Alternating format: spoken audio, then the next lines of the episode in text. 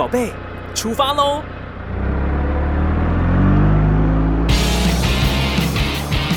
亲子加油站，帮您加满教养正能量。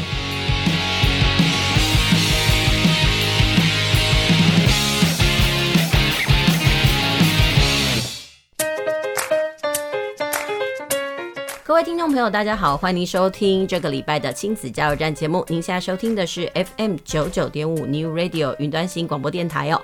时间过得很快，终于呢，已经到了九月份了啊！面对开学这件事，我相信很多家长呢，可能都免不了想要放炮，但是呢，这个小孩呢，可能就觉得很沮丧。好啦，那节目一开始呢，我们就请这个小五的新鲜人呢，琪琪呢，来到节目跟我们大家聊一聊。哎、欸，刚开始开学哦，心情怎么样？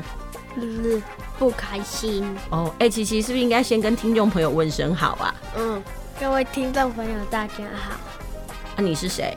呃，我是琪琪。对，他太久没有上节目，其实也没有了。上礼拜才上节目，还是会忘记哦。其实才跟经过经过一个礼拜，还是很容易忘，对不对？对啊。啊，因为有时候呢，对着录音机啊，那不是、啊、对着广播设备讲话，你会觉得不是真的人，所以你会觉得怪怪的，对不对？嗯，对。好啦，那可以跟大家讲一下，就是刚开学哦，呃，已经经过了一个礼拜，感觉怎么样？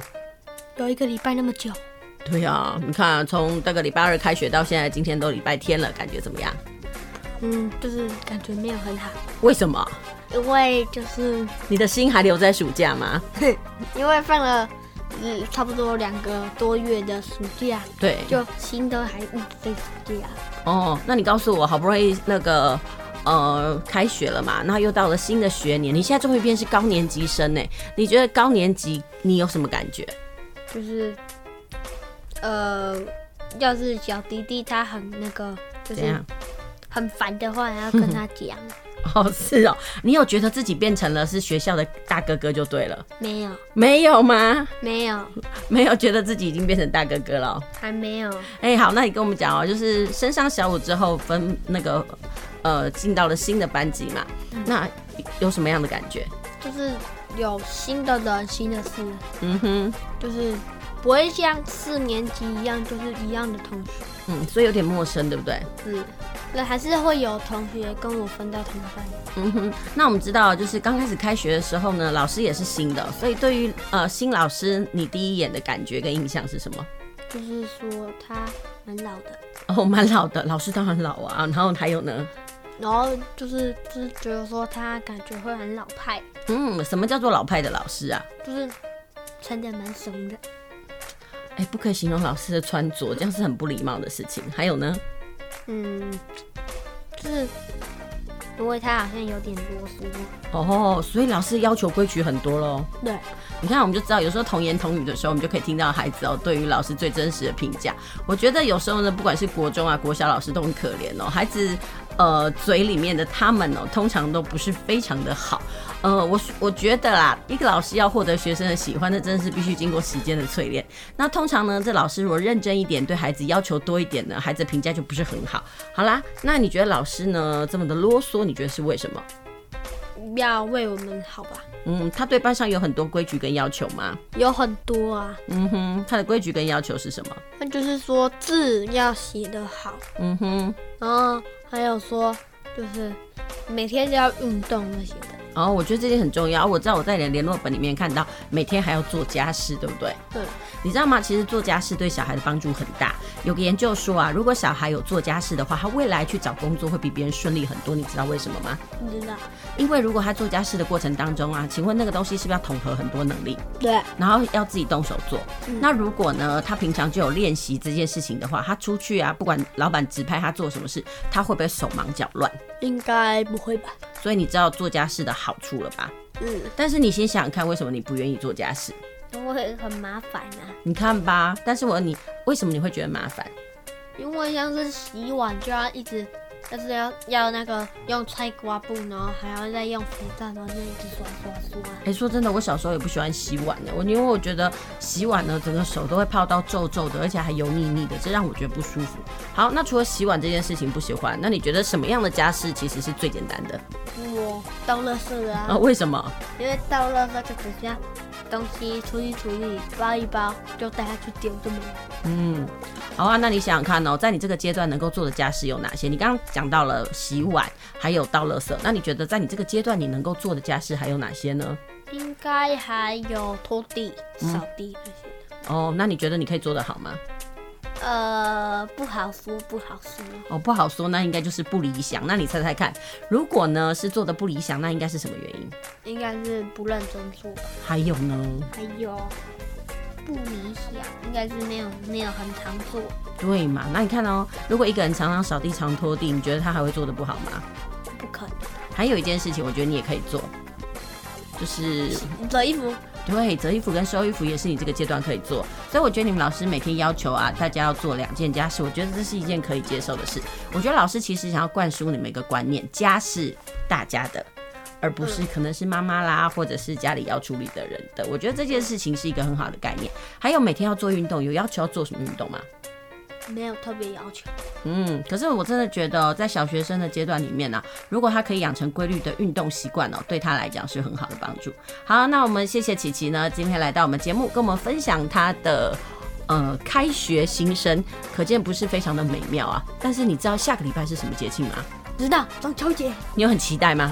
我都知道名，我都知道名字，怎么可能还不期待呢？哦，所以我可以知道，可能不止琪琪啦，很多人呢对于中秋节都非常期待哦。我想啊，很多人就是刚开学之后，或者是说呃忙碌了一段时间，都需要喘口气。我就真的觉得中秋节对大家来讲哦是很好的这个假期。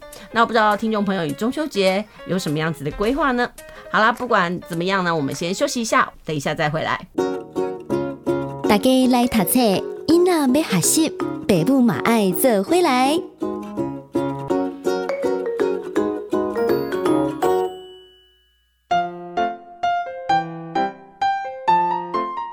继续回到我们的节目哦，您现在收听的是 FM 九九点五，在每个礼拜天的下午五点到六点，在空中陪您度过一个小时的亲子加油站节目，我是主持人琪琪妈。嗯，在前面的节目呢，我们请琪琪来分享一下刚开学这一个礼拜他的心情哦。我想很多孩子应该是跟琪琪一样哦，现在的心情呢还停留在这个暑假生活，然后一直哀嚎着为什么要开学呢？不过呢，值得他们开心的是，哎。下一个礼拜呢，就是中秋连假。下个礼拜再上四天的课呢，就有礼拜五六日三天的连假哦。不知道今年的中秋节，听众朋友你打算怎么样度过呢？不过呢，最近一开学哦，开始那个疫情又开始呃，慢慢的出现了。有些家长呢就开始很哀嚎，没想到早上才送孩子去学校，然后呢中午就接到要把孩子带回家，而且要隔离一周的这个消息。其实对很多家长来讲还蛮崩溃的。很多人就想说啊，反正隔那么久，赶快得。可以得好了，那有的人呢是一直把自己保护得很好，然后还没有得受到病毒的侵袭。但是不管怎么样，在这样的未知状况之下呢，其实大家生活都充满了不确定感哦。那不过呢，我觉得很值得开心的就是中秋节。不知道听众朋友，你对于中秋节有什么样子的看法呢？我觉得中秋节就是一个很适合合家团圆，不管是大家聚在一起聚餐啦，呃，或者是要吃烤肉那样子的仪式哦。那其实我觉得都可以趁着这个呃秋天的这个时节，大家好好来聚一聚。因为呢，过完中秋节之后，可能还要等好久好久，我们才会过这个过年呢。所以我觉得这是一个呃既嗯。端午节之后呢，一个合家团圆，一个很好的这个时间。那今天的带来读册单元呢，我们要介绍哪一本书？我觉得啊，现在有很多孩子都新上新升上了新的年级，比如说中年级升上高年级啦，或者是低年级升上中年级。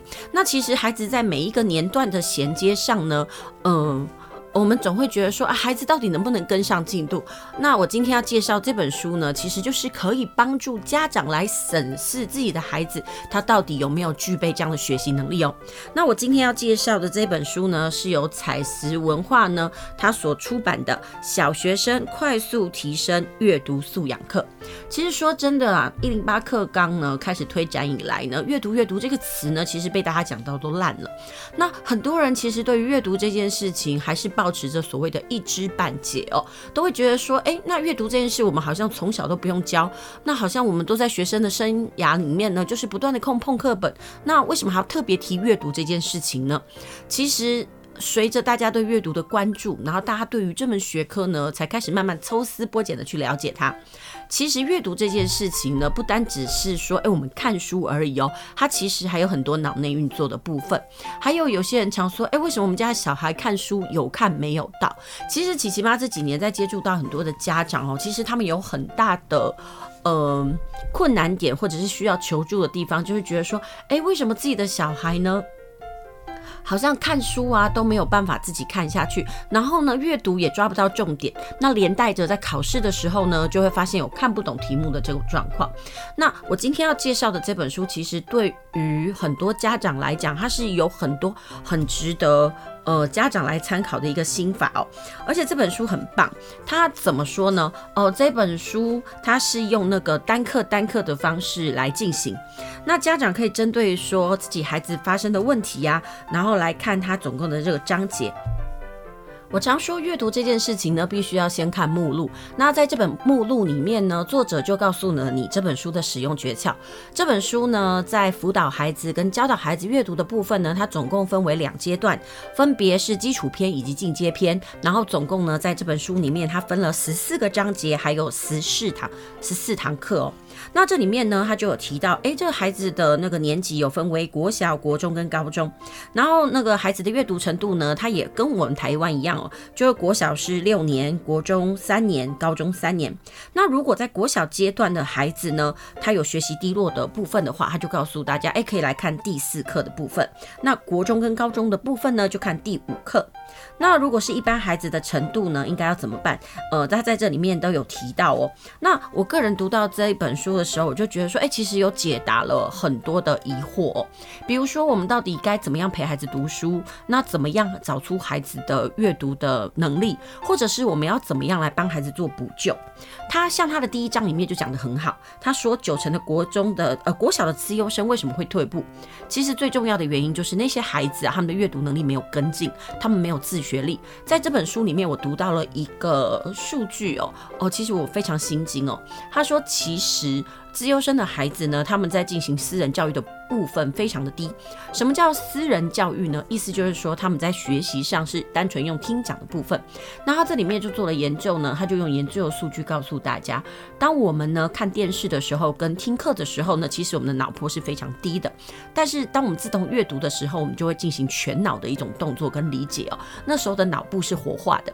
这个东西也让我们知道说，诶，为什么有些孩子他可能看书看不懂，或者是有些大人他就是看。书也看不下去，但是他喜欢用听的，那他们就会误以为说，哎，自己是耳朵型学习的人呢，其实不是，那是因为他们的阅读能力没有起来，呃，他们只知道用耳朵听来吸收。那讲实话，语言这件事情我们是天生就会，但是阅读这件事情不在我们的基因内。内内建模式里面，我们是必须靠着后天的学习才能养成的。所以在这本里面就告诉大家，为什么有些孩子上了国中成绩就退步？那为什么孩子会觉得课本好难呢？那问题就在于他们以前的学习方式用在听解学习。那其实随着这个学龄的增加，课本的难度呢也会呃不断的调升。那如果有阅读能力的孩子呢，他自动就可以在文章里面呢做连结，然后做思考。但是总是做听讲的孩子呢，他们的思考呢，其实讲实话都是老师帮你讲解了，他们根本只需要被填鸭、被灌输就好。除非那个老师啊，在上课的过程当中是不断的用提问让孩子思考哦。所以这个东西呢，其实差很多。说真的，这就关系到我们现在台湾的教育制度。呃，绝大部分的老师还是习惯用讲述法，就是我告诉你答案，而是很少用到呃，我们说在成人教学里面用到的苏格拉底的产婆法。那什么叫苏格拉底的产婆法呢？意思就是有人说，嗯、呃。你把小孩生出来，那老师就像产婆一样。那那知识怎么来的呢？当然不是产婆给你的啊，是产婆引导你从自身出来的。这个东西差很多，一个是老师填鸭帮你灌出来，另外一种是透过引导、透过提问，让你从已知去连接未知。我就觉得这件事情是一个非常重要的事情，只是说在我们现在的教育制度里面，可能还不是很习惯这样的教学方法。不过我相信，在一零八课纲的这个推动之下呢，越来越多老师呢在进行。教育改革，他们也开始觉得说，哎，帮助孩子思考是一件很重要的事情哦。还有呢，在这本书里面呢，他就有教说，哎，我们要怎么样来诊断孩子的呃阅读能力？我相信很多家长真的都非常的嗯、好奇吧。或者是真的很关心我家的小孩到底阅读能力有没有达标呢？有没有符合他的程度标准？其实。有一个最重要的指标哦，就是第一个问孩子他讨不讨厌国文。绝大部分呢，讨厌国文的孩子大多有阅读能力低落的问题，因为国文科是所有学科里面他的这个文字最多的。那另外还有一点就是，他也许不讨厌国文，但是他的国文成绩比其他的科目还低哦。如果呢，孩子其他的科目呢比这国文高到十到二十呃分以上呢，其阅读能力低落呢的可能性是相当大的。不过这个国文成绩不应该看成是实际的阅读能力。力啦，而是透过老师的说明或解题所达到的结果。因为有的孩子呢，再怎么认真准备考试，也只能拿到这个分数。反之，如果孩子的国文成绩比其他科目高了十分到二十分以上，那也只是表示这个孩子的阅读能力比较少。那另外一个重要的指标就是看看这个孩子哦，每个月平均阅读的书是几本。那其实值得害怕的是，如果孩子呢，平均的阅读书在两本以上呢，呃，两本以下的话呢，那代表说孩子的阅读理解能力比较差。因为说真的，阅读理解能能力好的孩子，呃，一个礼拜其实看个两三本书都不是问题哦。但是阅读能力差的孩子，可能他呃半个月都看不完一本哦。所以这件事情就是一个警讯。那另外还有一些家长说，诶，我的小孩看很多啊，但是还有一件事情需要特别注意，就是如果你的孩子在阅读的过程当中，他速度很快，你看他翻书好像速读一样，刷刷刷刷就一本了。或者是是他只喜欢读那个这个知识类的漫画哦，这个东西是没有办法促进孩子的阅读理解力。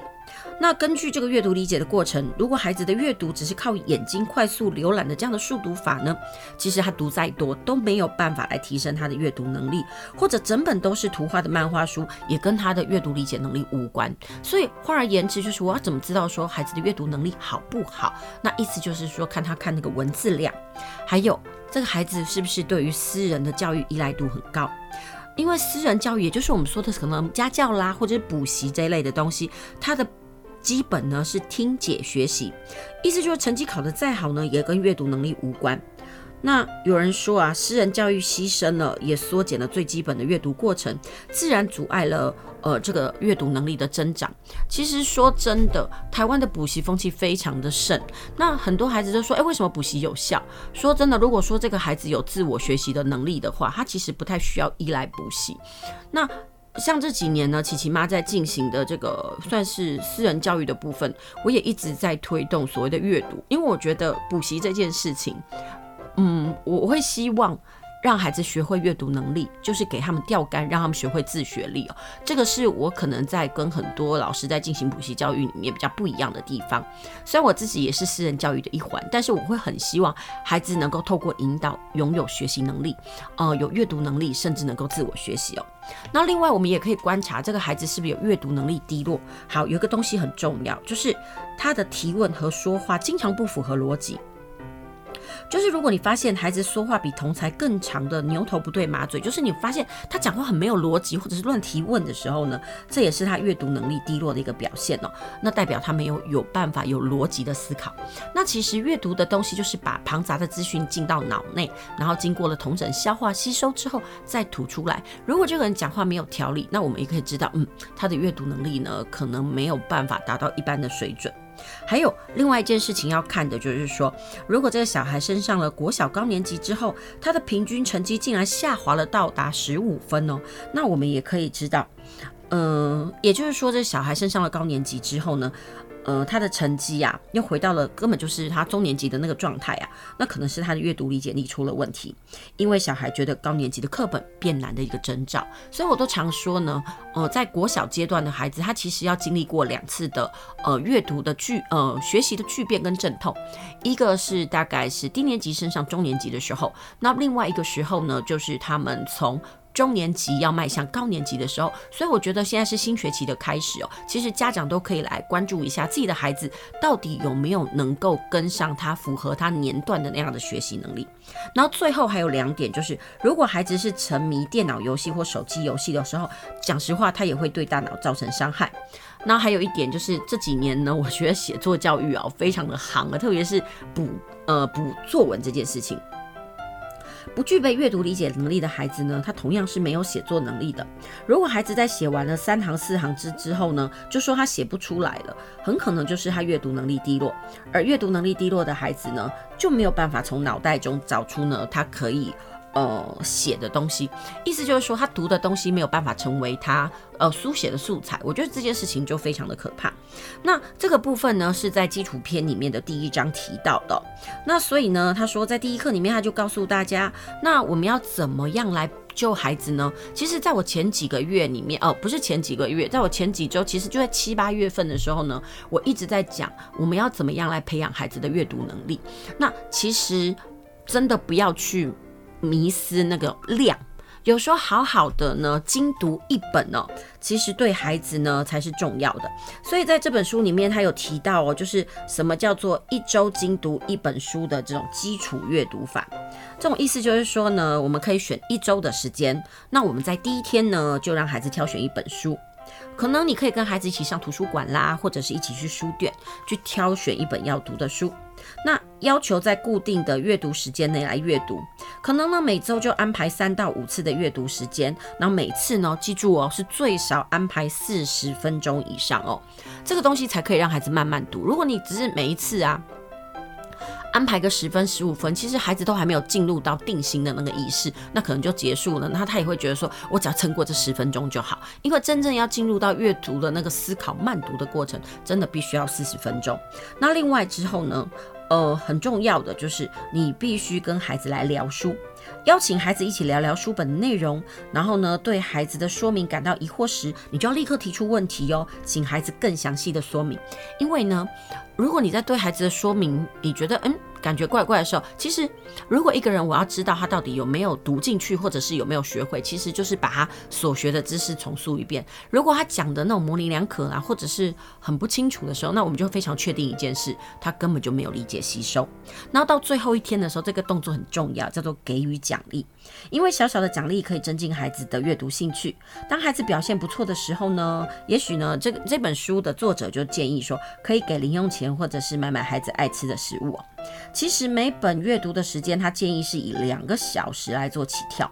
其实他说，阅读的品质跟阅读的速度是成反比的，意思就是你读得越慢，你的品质越好。很多人会觉得很奇怪，对不对？不是说我们要大量阅读，然后看快一点嘛？说真的，有时候看太快叫囫囵吞枣，尤其是在培养孩子基础阅读的这个部分哦。因为慢慢看的过程当中呢，孩子呢，呃，才可以思考。那很多人就会问。那到底怎么样的速度达标呢？呃，什么叫做慢读？好，这本里面呢，作者就说。如果想要知道孩子阅读的速度到底有没有符合慢读的标准呢？其实就是以孩子念出声的速度来做比较。如果比孩子念出声的这个速度呢还要快，那我们就说，嗯，孩子念太快了。那如果呢，他念的速度呢跟他呃看的速度一样，其实这个东西是符合作者的要求的，这个才叫做适当适当的阅读的这个。呃，速度哦，那当然，到底要选什么书呢？其实坊间有很多为了要提升孩子阅读啊，有一些什么知识型漫画啦，或者是一些呃故事型的那个知识。但是在这本书里面的作者很特别哦，他竟然跟大家说那些书并不好诶。那到底为什么不好呢？来，我们先休息一下，我们先听首歌。等一下，我再告诉大家，在这本书里面，作者说，其实我们在培养孩子阅读的过程当中，哪些书籍是误区，大家要特别注意哦。那我们休息一下，等一下再回来。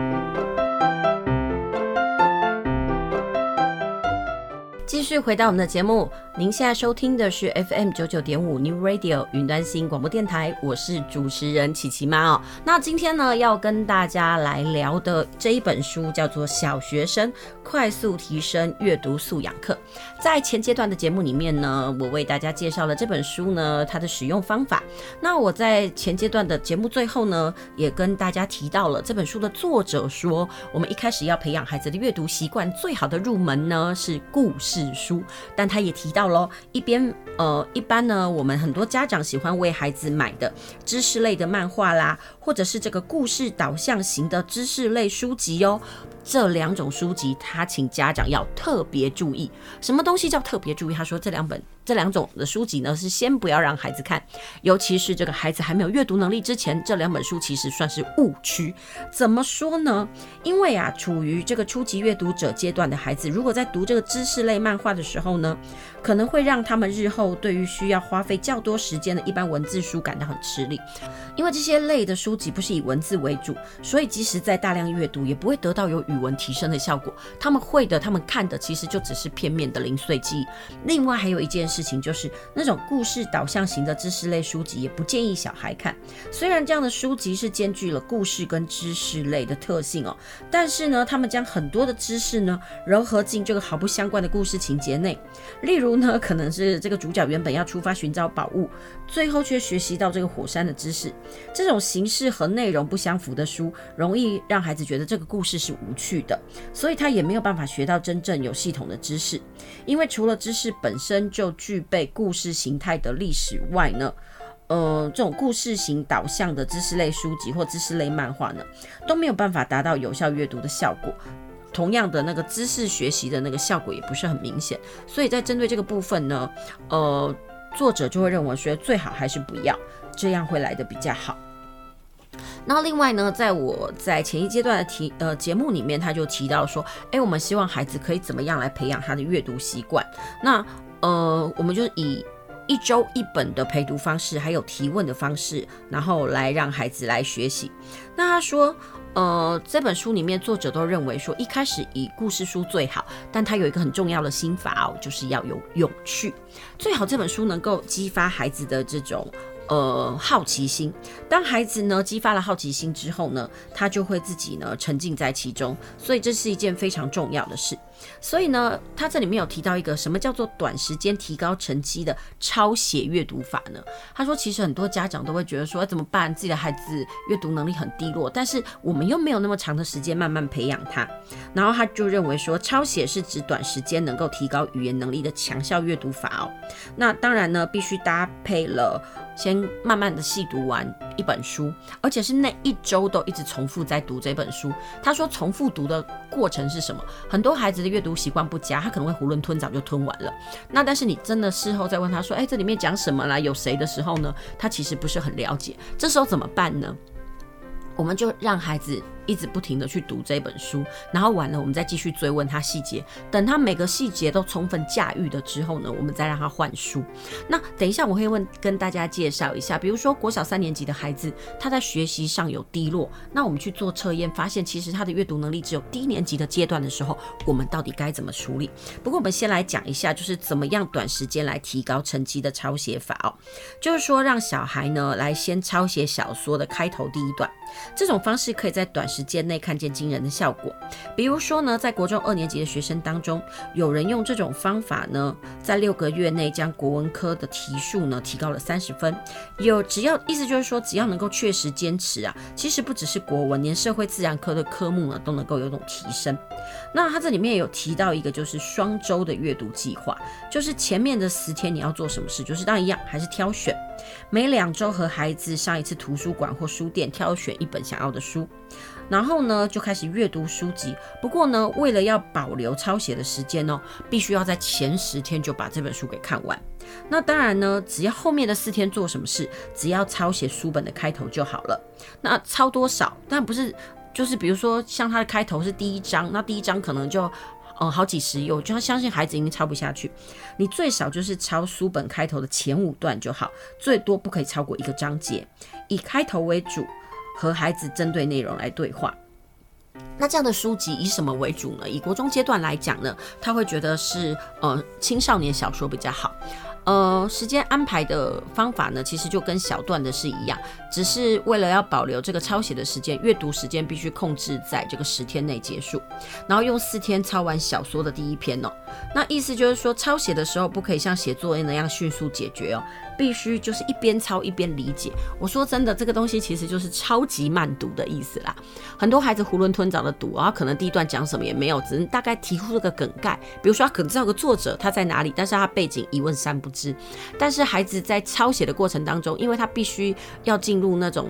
呃，逐字逐句，而且真的是好好去理解跟懂那个句意哦，所以这个效果会非常的显著。不过呢，说到这件事情，你说好不好做？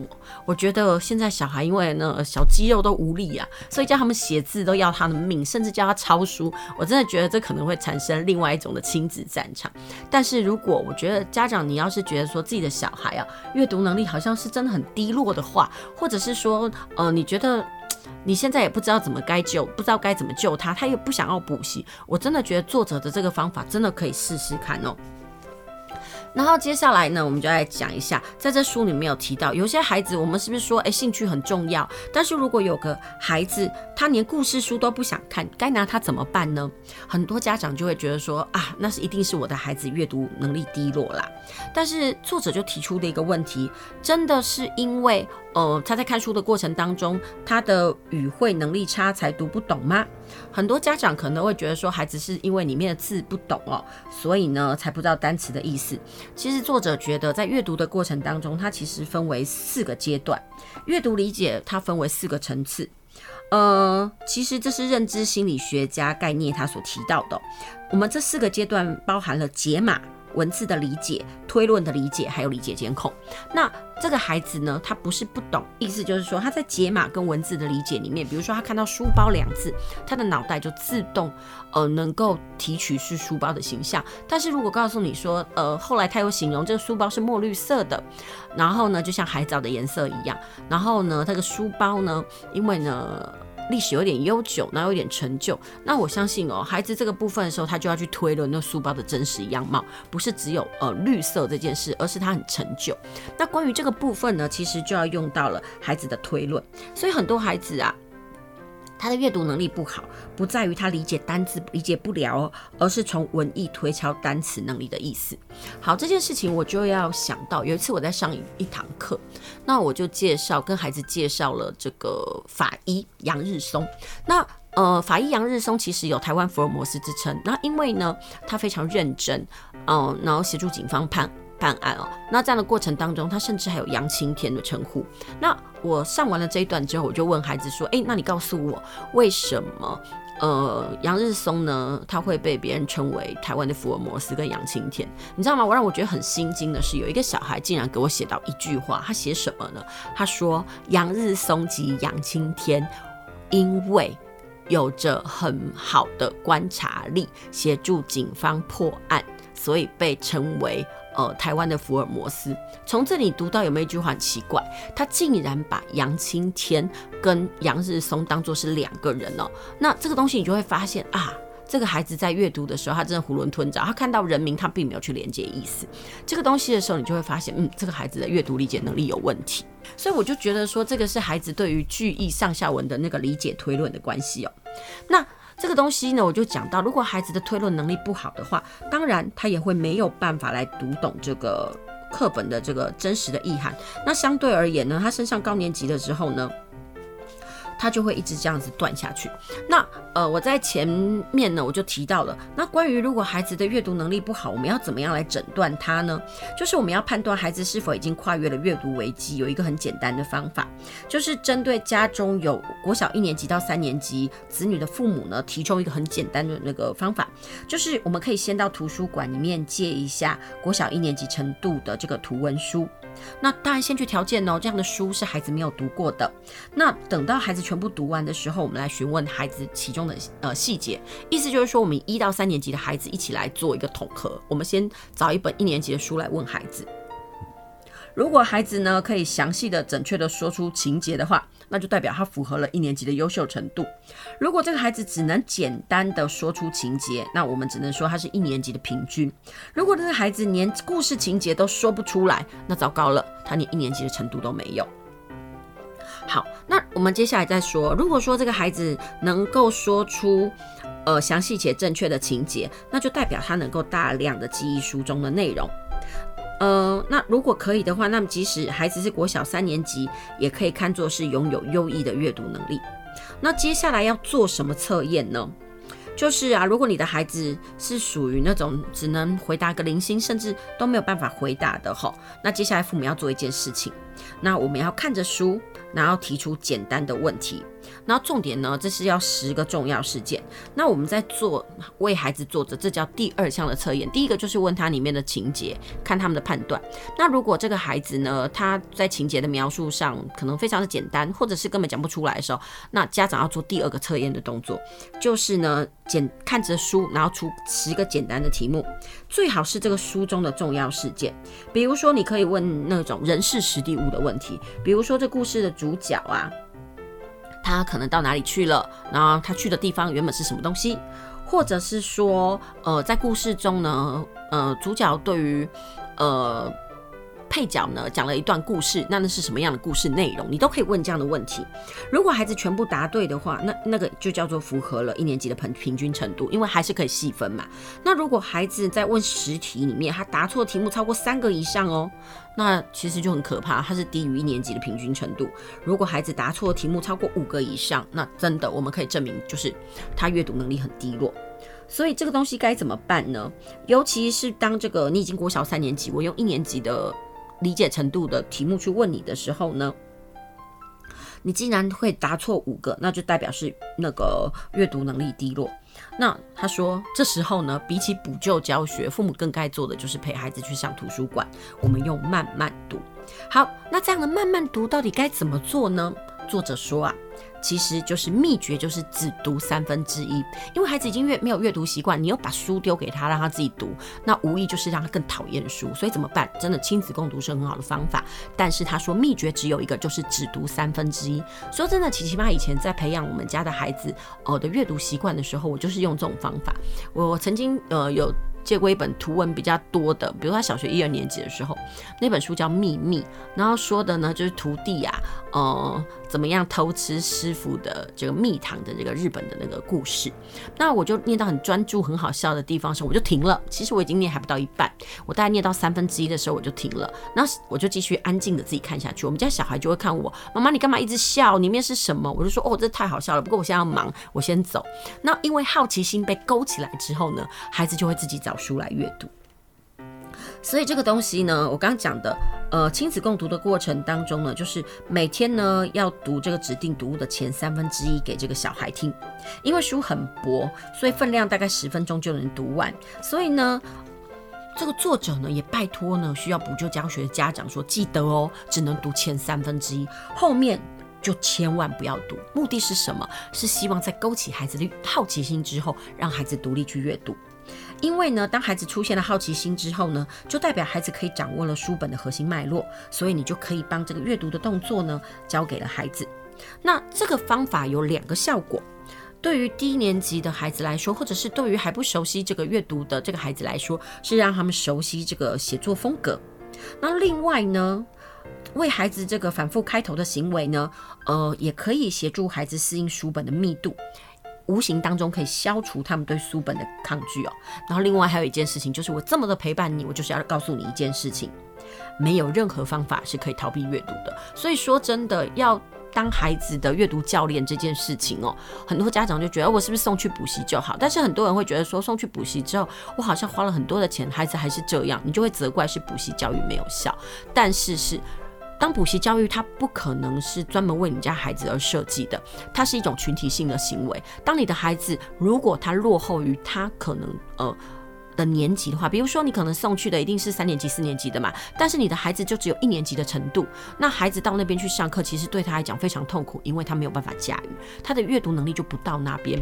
所以呢，我都觉得最好的方法真的是亲子共读哦。所以呢，嗯、这样子帮助孩子也可以帮助。呃，让孩子呢进步有一个很重要的关键，就是必须要挑选很有趣的书籍。所以呢，在这本书里面有提到怎么让孩子爱上阅读的七个原则。第一个，有他都认为啊，有趣的阅读才是最好的阅读。还有呢，每天要指定阅读习惯，它就是培养一个规律，一个身体的记忆。然后另外，也千万不要去勉强孩子读这个知识类的书籍。也许我们觉得读知识类的书籍很有用啊，可以学到知识，但是那个东西呢，对于培养孩子的阅读兴趣跟能力其实是毫无帮助的。然后另外就是最好是可以前往图书馆或书店一次，让孩子掌握选书的这样子的自主权。然后最好的是，就是我们现在一直在讲的啦，就是最好是越晚接触智慧型手机跟电脑会更好。然后呢，如果可以，就尽可能不要读知识类的漫画。还有作者在这本书里面一再强调的哦，阅读的速度越慢，思考越多的阅读呢，才能够让孩子更聪明。那这本书里面其实还有提到了，呃，关于孩子阅读习惯的检测表，那到底是怎么样呢？那这个检测表到底是如何操作的？我们先休息一下，我们先听首歌，等一下来再跟大家分享哦。继续回到我们的节目哦，今天为大家介绍的是采石文化出版的《小学生快速提升阅读素养课》。我其实真的还蛮喜欢这本书的，因为这本书颠覆了很多的概念，而且它有很多的教战守则，我觉得可以解决很多家长呢最近心中的痛，就是我的孩子为什么不爱读书？我的孩子为什么没有相对应的阅读能力？为什么我的孩子的成绩一直都提不起来？我也帮他找补习、找家教了，然后我也告诉他，我甚至也陪读了，为什么都没有用呢？我觉得这本书可以提供很多已经很努力的家长一个明灯，因为你其实照着做，而且你会发现啊，原来就是这样子的能力而已哦。那这本书里面呢，它有提供了一个就是孩子的阅读习惯检测表，它里面总共提到了几题呢？呃，其实就是十题。它第一个就会问说，诶，孩子是否每天阅读？那当然，这个阅读呢是扣除了学校作业以外哦。然后还有，他就会问孩子每本书的阅读速度如何？你知道吗？如果一本书哦，以高年级的长篇童话为基准，它总共有分一到五分诶。如果一本书孩子要阅读四小时以上的话，哦，这竟然叫做阅读能力好。那如果孩子呢，呃，三十分钟就把这本书看完，那你应该觉得堪忧，因为孩子叫浏览，不叫阅读。然后还有就是说，孩子每个月读几本书呢？十分以上叫优秀，中间值就是三本。那你一个月都读不到一本的，那当然就是低落啦。那每次的阅读时间如何呢？呃，优秀的孩子大概是两小时，那中间的孩子大概是一小时。那程度比较差的，那他就是十分钟以内。其实他根本就是打开翻个书啊，瞄个图就结束了。然后还有孩子是不是会主动分享读后感，这也是家长你们可以去评估的哦。如果他每次看完书，他就会告诉你，哎，那是什么？那我就觉得，嗯，这小孩啊，他的阅读能力还不错。还有他到底能不能说出书中的细节，是讲得非常的详细呢，还是大略哦？还有他的知识型的这个漫画占他的总阅读量多少呢？当然不读的孩子是很好的，但是中间值的孩子大概是十分之三吧，十本当中占了三本。那另外我们怎么知道？诶，如果孩子在呃写学校的作业的日记和书籍读后感，他知道怎么写的话呢？呃，那相对的孩子阅读能力是不错的。那如果呢只是普通的话，那这个孩子大概就一般程度。如果不太会，这孩子的阅读习惯跟能力哦就堪忧。还有可以用的评断，就是我一开始有提到，就是我们怎么知道这孩子的阅读能力好不好呢？其实国文成绩就是一个判判断点，还有他到底喜不喜欢国文科哦。还有接下来就是问孩子有没有喜欢的作家和书籍类型呢？如果他有喜欢的作家，有喜欢的书籍类型，还会主动找来看，那我们就可以知道孩子的阅读能力不错。好。那说到了低年级的孩子怎么补救之外，我相信更有很多的家长，他们孩子是升上了高国中，那我就很心慌说，怎么办？我们孩子已经国中了，还有没有办法救？在这本书里面，他就提到要改善国小高年级的青少年阅读能力低落的方法，主要有两个。第一个就是善用程度阅读法，就是选择孩子适合他程度的。比如说，孩子已经到了国一，但他适合的程度是小三，你就不要迷失说怎么办？我们家。小孩小六，他看不懂小六的文章，我要硬看，当然不要。他适合看的那个年段，就给他那个年段。比如说，他只适合小学中年级的，你就让他从小学中年级的读本开始去驾驭。然后，另外一种叫做反复阅读法，就是一而再、再而三的阅读。好，那这里面就有提到哦，如果我们利用程度阅读法的时候呢，就可以一直做。比如说，假设有个国中三年级的孩子，他的语言程度只有小三的程度，那就让他先精读十本国小三年级程度的书，再做这个阅读诚实度的测验。意思就是说，它到底里面的那个细节是什么？不是看完就算了，我们要出实体，那我们就提到呢里面的人事实地物，看它有没有真的融会贯通。如果有三本以上得到满分，就可以进入到下一阶段。也就是四年级的书，就这样用这种不动方式呢，不断来提高他的阅读程度，直到他能够读国中三年级的青少年小说为止。这个方法实行起来可以算是相对容易，不过缺点的时间是因为花费的时间比较长，因为每一本书你大概都要读十本嘛。不过在执行的过程当中呢，孩子的紧张感容易比较松懈，这呢也是一个问题。所以呢，这个方法比较适合时间相对宽裕的国小高年级，因为已经到了国中了，这样的方法呢，说真的，他们课业压力很大，有点慢。那另外呢，用这个反复阅读法的时候呢，呃，不管语言能力的程度如何，都要符合自身的年龄条件。意思就是说，让语言能力只有小三程度的国三生，你让他去读这个国三的这个书籍的话，因为这个书籍的程度远高于自己的语言能力，所以这孩子读起来一定会很痛苦吧？不。虽然是这样，不过可以在短时间内看到显著的效果。这个东西其实就让家长很抉择：我到底是要让他愉快的、慢慢的学习，还是要让他感到痛苦，呃，立即学到能力？所以应该是这么说：对于国小高年级的孩子，因为讲实话他还没升上高呃国中，所以我们可以用那种符合他年段的这样子的。呃，程度阅读法，但是如果孩子已经到了国中阶段，你已经没有太多的时间，那真的就要逼迫他反复的去阅读，呃，他这个相对年龄的年纪的东西哦。因为阅读能力低落的孩子在读要符合他自己年龄的书籍的时候倍感压力，因为他们消化不了书中的逻辑文字跟讯息量，所以即使读完了一本，也没有办法掌握大部分内容，他们就会变成是走马看花。所以呢，而反复。的阅读呢，可以终结他们这样的恶性循环。好，这时候呢，孩子就可以，嗯，其实这也是一个可以训练的方法啦。因为讲实话，他们在阅读的过程当中，他慢慢都会抓到，其实每本书它都有固定的逻辑结构或者是情节哦。其实这对孩子来说非常的有帮助，因为讲实话，每本书一定都是先给你个状况，然后展开了困境，然后这困境会更加剧，所以你要突破重围嘛，最后会困境解决。那对于呃，这样子的孩子呢，说真的，父母的态度，国小的低年级的孩子，嗯、呃、的协助方法真的是评价，真的要跟高年级不太一样。我们对于。呃，国小低年级的孩子而言呢，父母积极的态度跟规定，还有称赞，甚至一点点的奖励，是激发他们反复阅读的主要动力哦。但是如果你还是对高年级的孩子这么做的话，他可能会觉得说，你当我是幼稚鬼吗？你当我是智障吗？你怎么会会这样子做呢？所以在面对这样的孩子的时候呢，高年级段的孩子，你不能再用那种所谓的鼓励法哦。其实。养小孩不能一个方法一体适用，你必须跟着他的呃生理年龄啊，还有他的成长的那个方式来用不同的方法。对小年段的孩子，你当然人讲就是加不阿行嘛，你得鼓励伊，改讲伊安的表现美败。但是呢，等到他的年纪大一点的时候，这样的方法就不可行，因为他觉得你在敷衍他。所以你该怎么做？你应该是告诉他说，哎、欸。这件事情的重要性是什么？因为我觉得年纪大一点的孩子，他可以分辨利弊得失哦。然后其实他们也想要有很好的表现。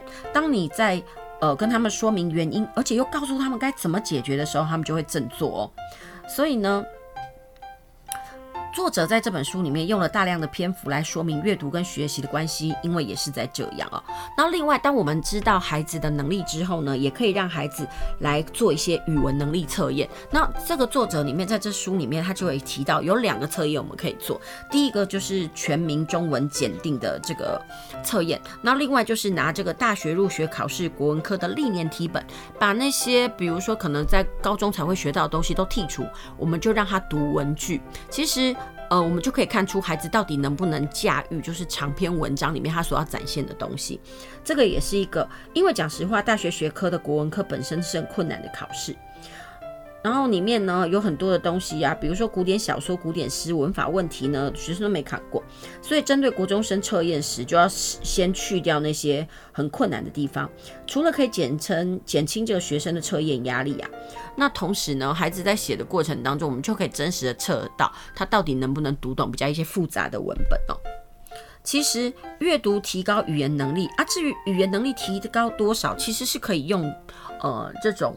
嗯各种检测方式来了解的。其实不然就很多讲说，哎、我就看他上那么多的课，读了那么多书，但是我都不知道他到底有没有进步。哎，我就觉得这是一个嗯还蛮值得家长呢，呃、能够来操作的方法。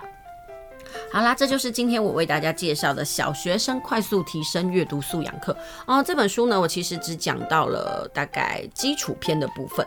那我相信呢，如果各位家长或者是听众朋友啊，对于这个后面的进阶篇呢，大概要怎么操作，我真的觉得可以买这本书来看，因为它真的是一本很好的操作指南。它总共分十四课，然后比如说它还有教了什么考前三周的准备强化阅读法，还有一年读一本书的慢读训练法，还有一本书。读三遍的反复阅读法，还有一年抄一本书的抄写阅读法，还有培养孩子概念能力的摘要阅读法哦。其实这种东西呢，都是那种工具性的意义啦，就是希望孩子能够养成终身学习的能力。而且他自己在进阶里面就讲说啊，其实知识这种事情不该死背，而是融会贯通，就是用我们的已知去推论未知哦。孩子读起书来才不会那么的痛苦。好啦，这就是今天帮大家介绍的小学生快速。提升阅读素养力，那也希望各位听众朋友呢喜欢我今天的介绍。因为时间的关系呢，我们节目呢接近尾声了。希望您喜欢我今天为大家介绍的这本书，也喜欢今天的节目内容。我们下周同一时间再会喽。